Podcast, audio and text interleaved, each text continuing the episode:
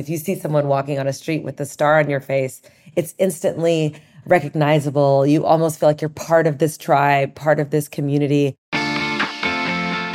Hi, I'm your host, Shuang Esther Shan, and welcome to another episode of Shopify Masters. Have you ever gotten a blemish or a pimple and wanted to make it disappear?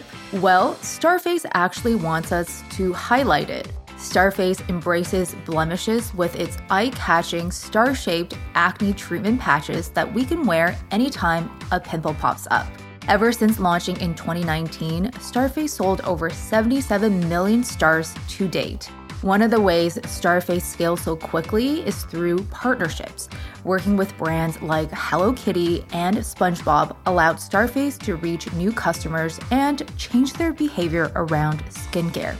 Today, we are joined by Kara Brothers, president at Starface World, to hear how these incredible partnerships came to be.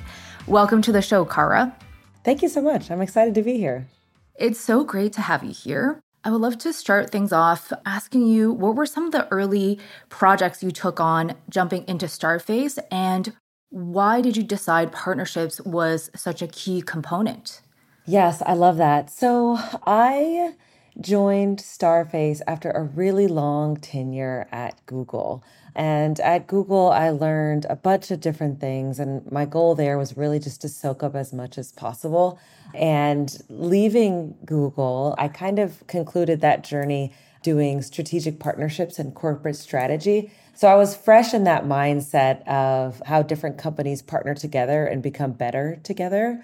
And that's kind of the lens that I brought to Starface um, in my initial role as Senior Vice President of Strategic Initiatives. And at that time, I was the seventh employee. And Brian and Julie, our founders of Starface, had already achieved product market fit, and we were just starting to go into retail.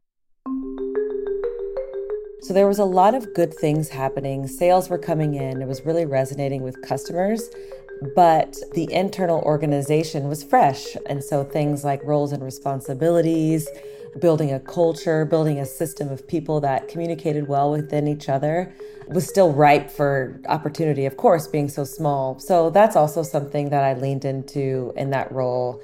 And what that means was bringing out some very bare bones communications practices. So things like all hands, or just how do people communicate via Slack, or where do we share our documents? And is it Dropbox? Is it Google Drive? So just really organizing a set of systems to make everyone's job a little bit easier.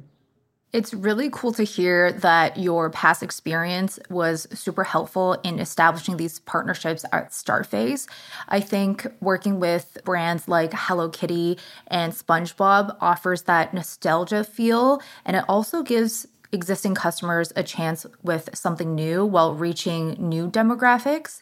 So, for founders who are hoping to do the same, have that kind of synergy with partnerships, what are some key steps you think that they should take when thinking about who to partner with? Yes, I love that you brought up Hello Kitty. It's such a fun moment for Starface, and it continues to be. It was our very first collaboration. And it resonated so well with customers that we keep bringing it back uh, year over year, which is just, it's hard to stay fresh. And that's exactly um, the goal for us. So for Starface, we pride ourselves of really being part of that cultural conversation, especially for our core demographic, um, the Gen Z audience. And for us, that's done um, really well, and it amplifies our brand through these partnerships and, and through these collaborations. So, what that really means for us is we have this marquee character, Big Yellow, who is just the cutest thing in the world. It's a approachable character, like uses very simple language, is a very earnest voice that we use throughout our social media and our campaigns. So for us, when we think about collaborations, we go back to kind of some of those core values and missions. And one of those is the approachability, the playfulness that comes through Big Yellow. And so, how we thought about a partnership such as Hello Kitty, well, you can't get a more iconic character who kind of exudes some of those same values as um, Hello Kitty. So, we really dreamed big and we were thinking, what if Big Yellow and Hello Kitty merged in some way, merged through a patch, merged through other social media properties and, and other IRL forms, maybe a stuffed animal one day. And so for us, how we think about our partnerships is we think like what's going to bring that Starface mission to life and that character of Big Yellow. So we did Sesame Street, of course, which has several iconic characters and you can't see here, but they're, you know, bringing them to life on our patches and our, our compacts. It's just like the cutest thing. And that cute and emotional reaction is what we're really trying to elicit with a lot of these partnerships. It sounds like by focusing on Starface's character, you're actually ingesting so much of the value from the brand when evaluating who to work with. So, you had extensive experience in tech and you also started your own business. What are some experiences you take from your career to running a business now? I think what really draws me to companies, Starface, Google, launching my own thing is that connection to humans and what makes us all excited, what makes us tick, what makes us kind of wake up and face the world each day. And so at Google specifically, I think it was a little bit of everything. As a leader of an organization, there is a lot of things you do know and things you don't. And I find that being a, a, generalist, having a wide range of experience and opportunities facing different challenges really prepared me for this. For example, at Google, I started my career in sales. So asking for money and asking for contract signed and pushing people on deadlines is it can be uncomfortable but like keeping the you know revenue top of mind keeping people uh, focused and aligned is is certainly part of my job here at starface as well also in corporate strategy that was a really fun job for me because the assessing risk and assessing opportunity at such a large scale across all of google and all of google's products was big job and, and quite scary at times. Uh, but that kind of like working through fear and, and working through big decisions and breaking it down to, into smaller chunks has really helped me grow as a leader at, at Starface. We've grown 100% year over year. We're a, a, profitable company at this point, And all of that seemed so big to me when I joined two and a half years ago. But breaking it down into chunks and small goals is kind of what I've learned from Google and otherwise. And I would love to ask you about the transition because Google is an established corporation with great systems in place, also huge teams. How did you make that shift into a smaller team where a lot of the systems you had to set up? And how did you mentally prepare yourself for this transition? I love that question so much because mentally preparing yourself for transitions is something I'm, I think about a lot and, and try to bring to the culture of Starface and and my team specifically. It certainly wasn't easy, you know, being honest. I think it takes a lot of intentionality, daily intentionality, even going into specific meetings or projects and kind of keeping, you know, your core values in mind. And and for me at Starface, it was quite easy because I'm in love with this brand. I love what Brian and Julie built bringing such playfulness and self expression to skincare. It really makes my you know, teenage girl self so happy. Like having the creativity that's within this company is energizing. Also, I think the people surrounding yourself as much as possible with people who also share those values. And I certainly saw that with our founders. They are energizing people and care a lot about the companies and the organizations that they're building alongside me you know, leaning on that. I also, to be honest, I do not shy away from asking for help whenever I need it, whether that is paid help through career coaches, which I've had several times in the past and I do right now. Or if I see someone that I admire on LinkedIn, I will certainly reach out and ask. Building that network and that community of people who are here for each other has been a real challenge, but it's been really helpful for me transitioning.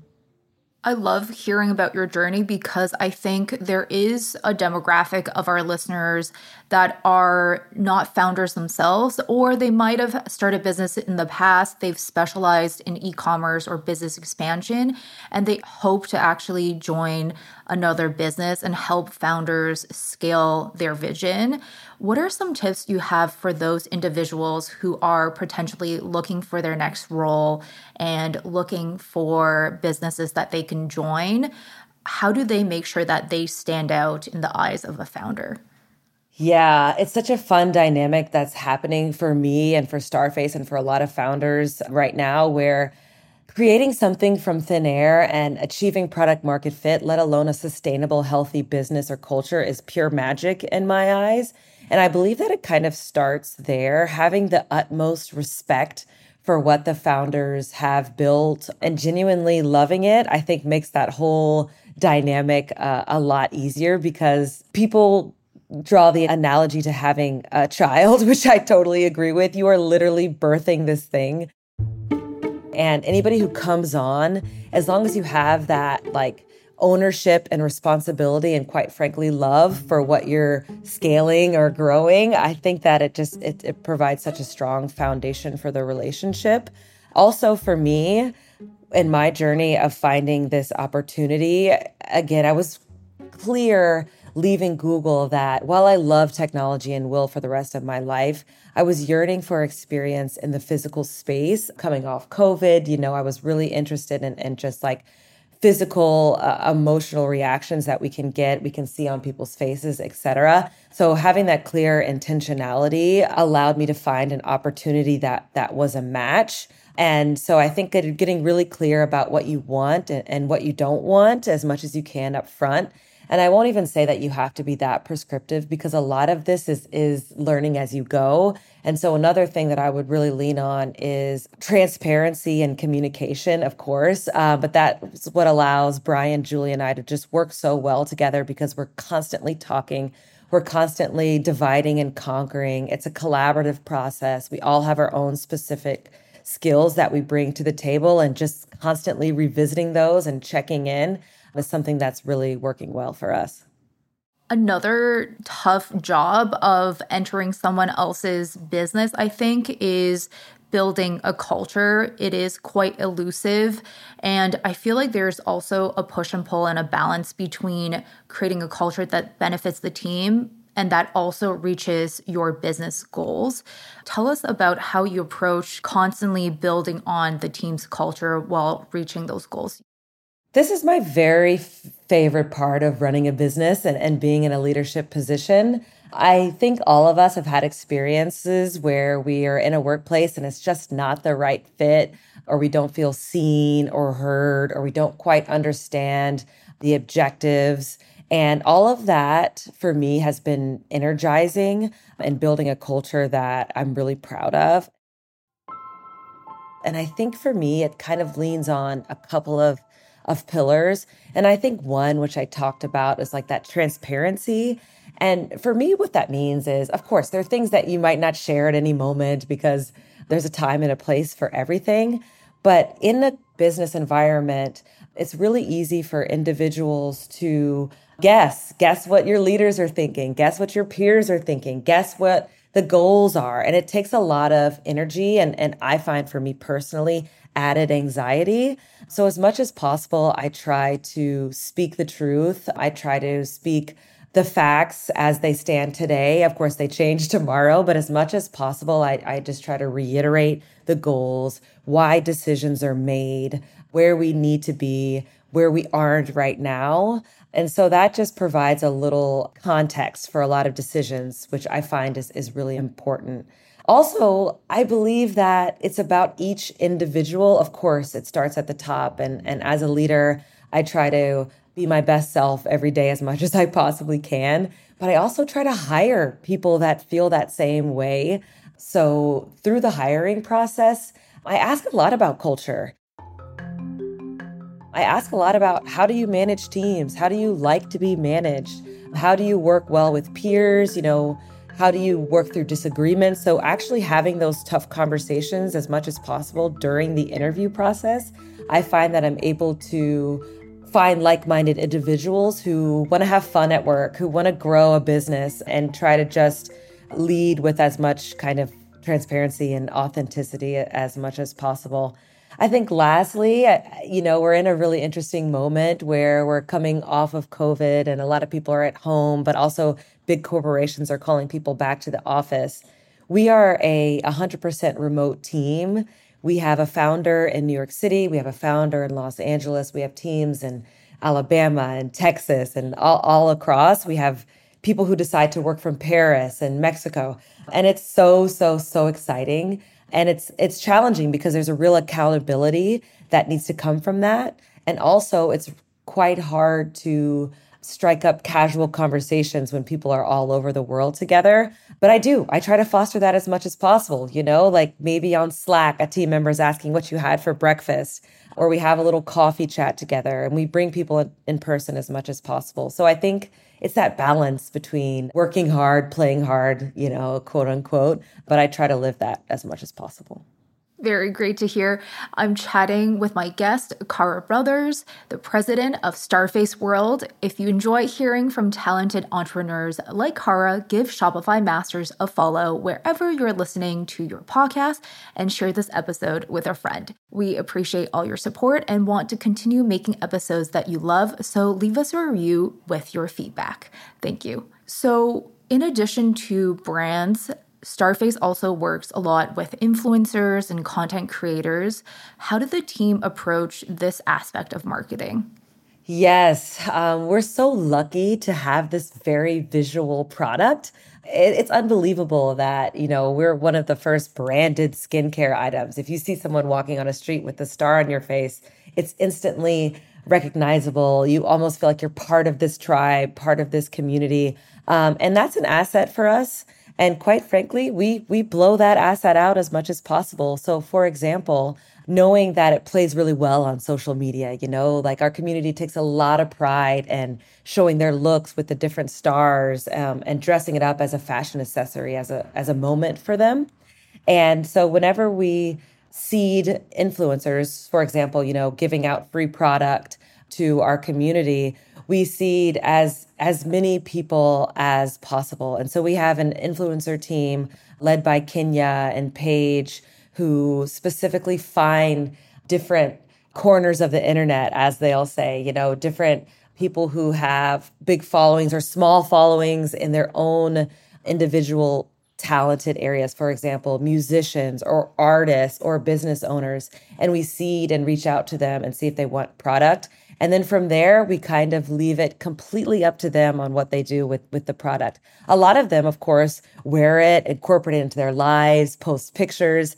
And for us, that's that's kind of that free marketing, UGC, if you will. And so we will repost it. We love it. So, our entire feed on Instagram, on our stories, is our community wearing stars in public, wearing them in their house, just showing up exactly who they are with our product. And so, that's kind of the flywheel for us. We give out as much product as possible to people who genuinely want it. And then those those fans of the brand, those who kind of resonate with it, amplify it for us by wearing it and sharing pictures. And we just go right back and, and spread that love back to them. The aspect that I love the most is I think Starface is not only just changing skincare, but I think it's bringing a bigger narrative within social media because for a while we had so much perfectly curated shots or using filters and airbrush skin. So, how is the team continuing to use content to change that narrative and really embrace acne and blemishes and skincare in a new way. This all came to be because of our co founder, Julie, um, who spent over a decade in the beauty industry and really saw that opportunity to glamorize a breakout, you know, and, instead of it being a moment of self consciousness and wanting to stay home, like, wh- why not make it a, a statement moment? And so that thesis that she led with is how we run the company today. So that bright yellow packaging that we use is fun, is exciting. It's not what you would see on shelves right when we launched in, in the acne aisle. So that branding, I know I talked about Big Yellow, but that approachable character that we love, you know, is is fun and it doesn't talk down to you. It's not prescriptive, you know. It, it's really kind of it feels like a friend. It feels like a bestie. And I believe it's that really innate human desire that I feel all of us share about just wanting to feel good in our skin and and like turn moments that don't feel so great into empowerment. And I believe that that's the thread that really worked for us. And so, another fun thing that we do is whenever someone tweets about us, again, we blow that up and just make it just such a fun moment for them and for us. So we see a lot of people tweeting about how confident the the pimple patches make them feel and we'll put them on a billboard for example. So I think it just reiterates the confidence and the love for the community and the brand. And I also think it's a really cool strategy where you're touching so many different channels and you're also experimenting with traditional channels like a billboard that stems from social media, which almost feels like the inverse flow of how marketing plans go. But I love that. Yeah, it's super fun. I mean, I always thought of billboards as, you know, just very, very big companies, very traditional. And so I love that our brand team, you know, led by Meredith, thinks a lot about what the placement should be and what has the highest impact and, you know, what'll c- cause a conversation. Because again, like being part of that conversation and having people talk about you uh, really helps your brand move forward. Yeah, sounds like the engagement from the community is at the core of different marketing strategies. I would love to understand how Starface has also expanded into different product categories. It's not just the pimple patches anymore. There's so many different steps of the routine that Starface is creating products in. How did the team decide where to expand into and what to tackle next? You know, when we thought about um, how the patch came to life and how it's really about flipping this whole experience on its head into something fun and joyful, we thought about, well, what other moments in young people's lives could stand a little bit of refresh, some energy, some confidence building. And also, you know, what is really complementary to that pimple patch because it is just such a recognizable product for us. And skincare was just a really natural extension because there are such strong skincare brands out there. Of course, there's several and it's only getting more crowded day by day. But we feel and felt that there is an opportunity for something that speaks directly to our consumer, which again is that Gen Z range. They're very into self expression. They love to have fun. They pride themselves on self expression. And so for us, you know, having those products that feel good on your shelf, that are cute, that you want to show off, for us was a really nice next step for us. Has there been a bit of a challenge to establish more authority in these new categories and change in consumers' minds that, hey, we're more than pimple patches? You can also try all of these new product categories with us as well. Yeah, that's a really good question. And it makes a ton of sense why, you know, everyone has their hero SKUs, you know, their marquee product, what they really stand for and what drives their business forward. And for us, of course, it's these patches that we can iterate on with different ingredients, different sizes, like we talked about with the collaborations and bringing them to life in so many different ways that we put such a shoulder behind that. It can be hard for our customers to realize that we actually have a ton more to offer them. So it is an area of opportunity that we continue to think about. Like, and so we think about uh, the patch, you know, it's best on a cleansed face before moisturizer. So for us, it fits into that routine in the bathroom. So whenever we think about marketing or telling a story around our products, it's the patch in conjunction with other products. It is hard to be known for something other than your hero SKU for sure but we're finding what resonates and we're finding why people come to us for our face wash, for example, which is so popular.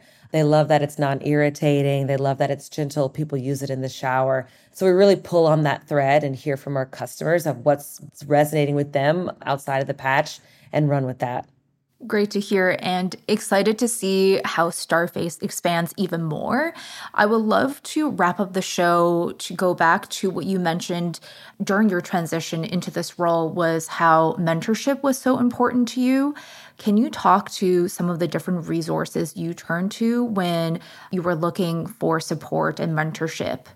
It can be a lonely job, you know, being an entrepreneur, working remotely for all of us, uh, leading a company supporting a company, all of that can feel isolating because you're doing a very specific job, it feels like.